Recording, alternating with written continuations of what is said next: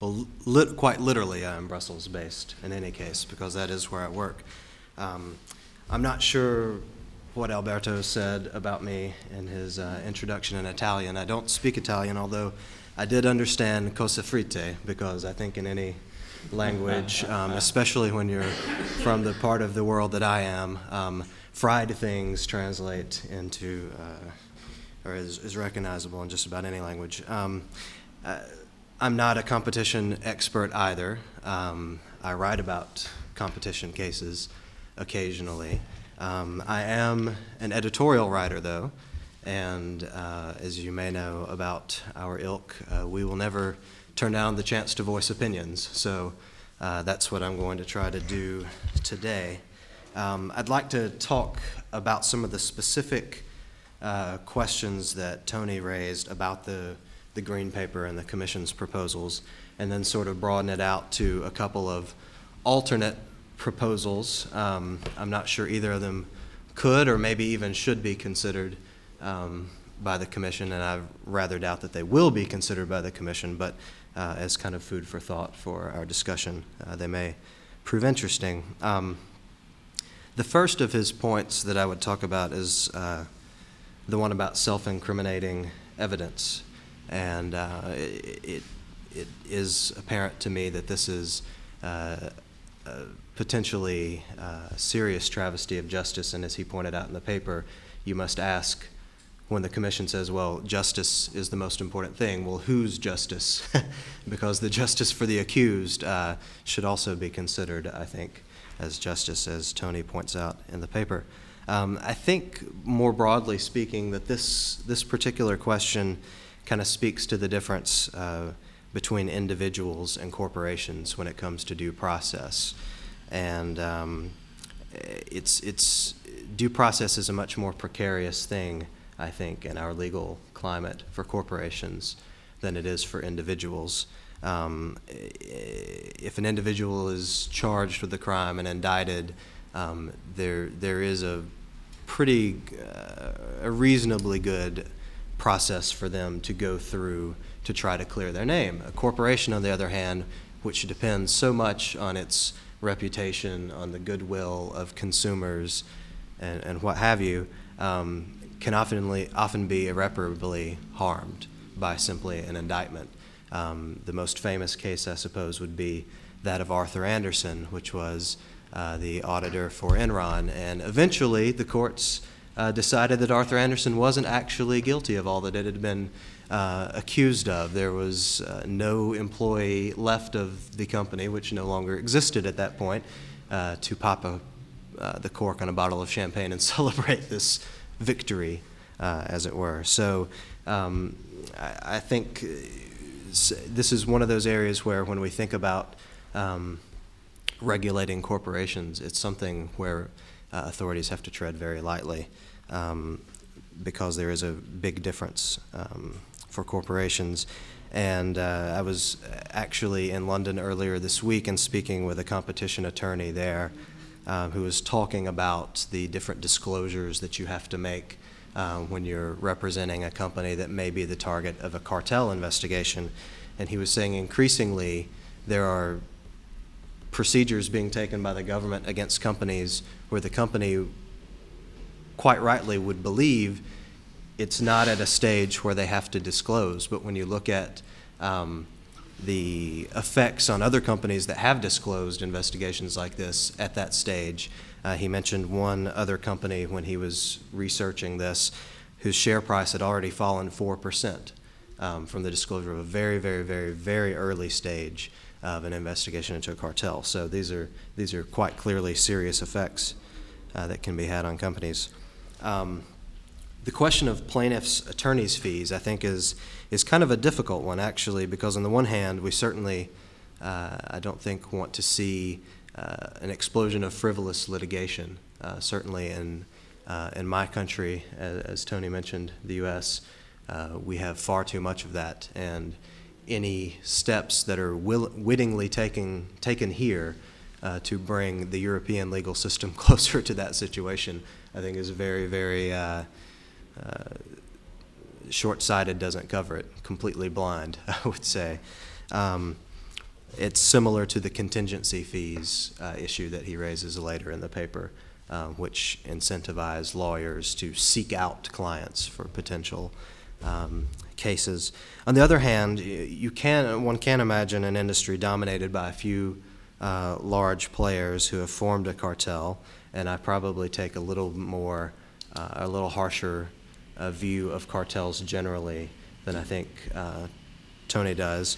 Um, and in that case, the minimum barrier to entry, uh, in addition to the cost of capital, as he mentions in his paper, could also be the cost of litigation. Um, if one wants to try to enter this and be able to compete with these large players.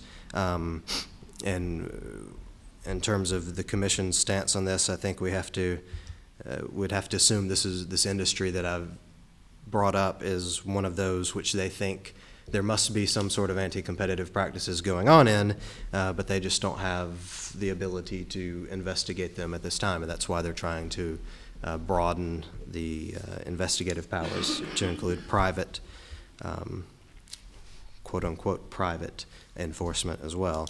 Um, at, when I was in London, there was also, and maybe this is why cartels are more on my mind, I was at a conference about cartels, and this is one of the things that the, uh, the counsel for uh, an Irish company mentioned, that this is, you know, she worked for a very large company, and, and she said this is, they were able to throw as many resources as they needed to at defending themselves, um, but the small company that uh, had accused them basically uh, ran out of money at some point. So I, I think that there is a question here.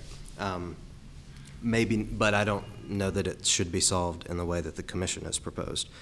Um, another point that he makes in the paper that he didn't talk about today was the damages beyond actual damages um, question, which he rightly points out that there cannot be damages beyond actual damages. This should be called a fine or something, uh, if only for purity of language sake. Um, this too can encourage frivolous litigation, um, but it also raises, I think, the difficulty of determining actual damages in the first place. Um, this is a notoriously difficult part of competition law, measuring what to what degree the harmed companies have been harmed. Um, as far as I know, there there is no good model out there for this uh, to do this on a general basis, and it can be very time consuming and a very subjective process uh, to do, do this on a case by case basis. Um, it also raises the fact that there are a shortage of judges and other institutions that have the expertise to deal with these matters. And uh, the idea that we would suddenly um, throw these sorts of questions before uh, judiciaries that may or may not have the uh, qualification to deal with them, I, I don't think is a very comforting thought.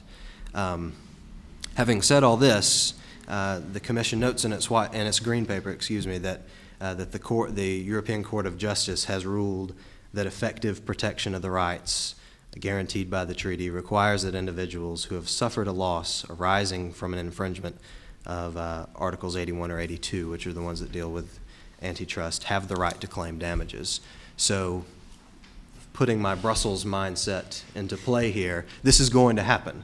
I mean, something is going to happen. The, the status quo is not going to be tolerated. Um, and I will note that the ECJ, generally speaking, is the most market friendly of the EU institutions, I would say, is often up to the ECJ to defend uh, the principles of the single market when the Commission and the Parliament and other institutions uh, refuse to do so. So um, there's not much recourse here, I'm afraid. Um, so I'd, I'd, like to mention two other possibilities uh, for resolving the ECJ's concerns here. As I said, they may or may not be better than, than what we have, but they are alternate ones, I believe, uh, alternate to the status quo proposal or what seems like a proposal from its green uh, paper. One would be that the private enforcement, and again, as Tony notes, private enforcement really includes a lot of very public institutions, completely replaces public enforcement. We no longer have antitrust regulators looking for cases to investigate and looking for companies uh, to try to find whether they have uh, committed some sort of antitrust uh, violation. And instead, we, there is simply an apparatus for allowing parties that believe they've been harmed by these infringements to come forward and, uh, and make a, make a claim. Um, this is probably the most unlikely scenario because it would involve lots of regulators suddenly giving up their jobs and trying to find something else to do. So I don't think that it would happen. It might not be desirable anyway because while competition authorities have an incentive to look for cases, if only to justify their existence, uh, rivals of, of private companies would have even more incentive to try to, to damage their competitors. So um, this might not be any better, but it is another option. And, and the, the final one that I'll mention um, is that uh, currently the Commission and increasingly charges huge fines of companies that are found in violation of antitrust uh, law.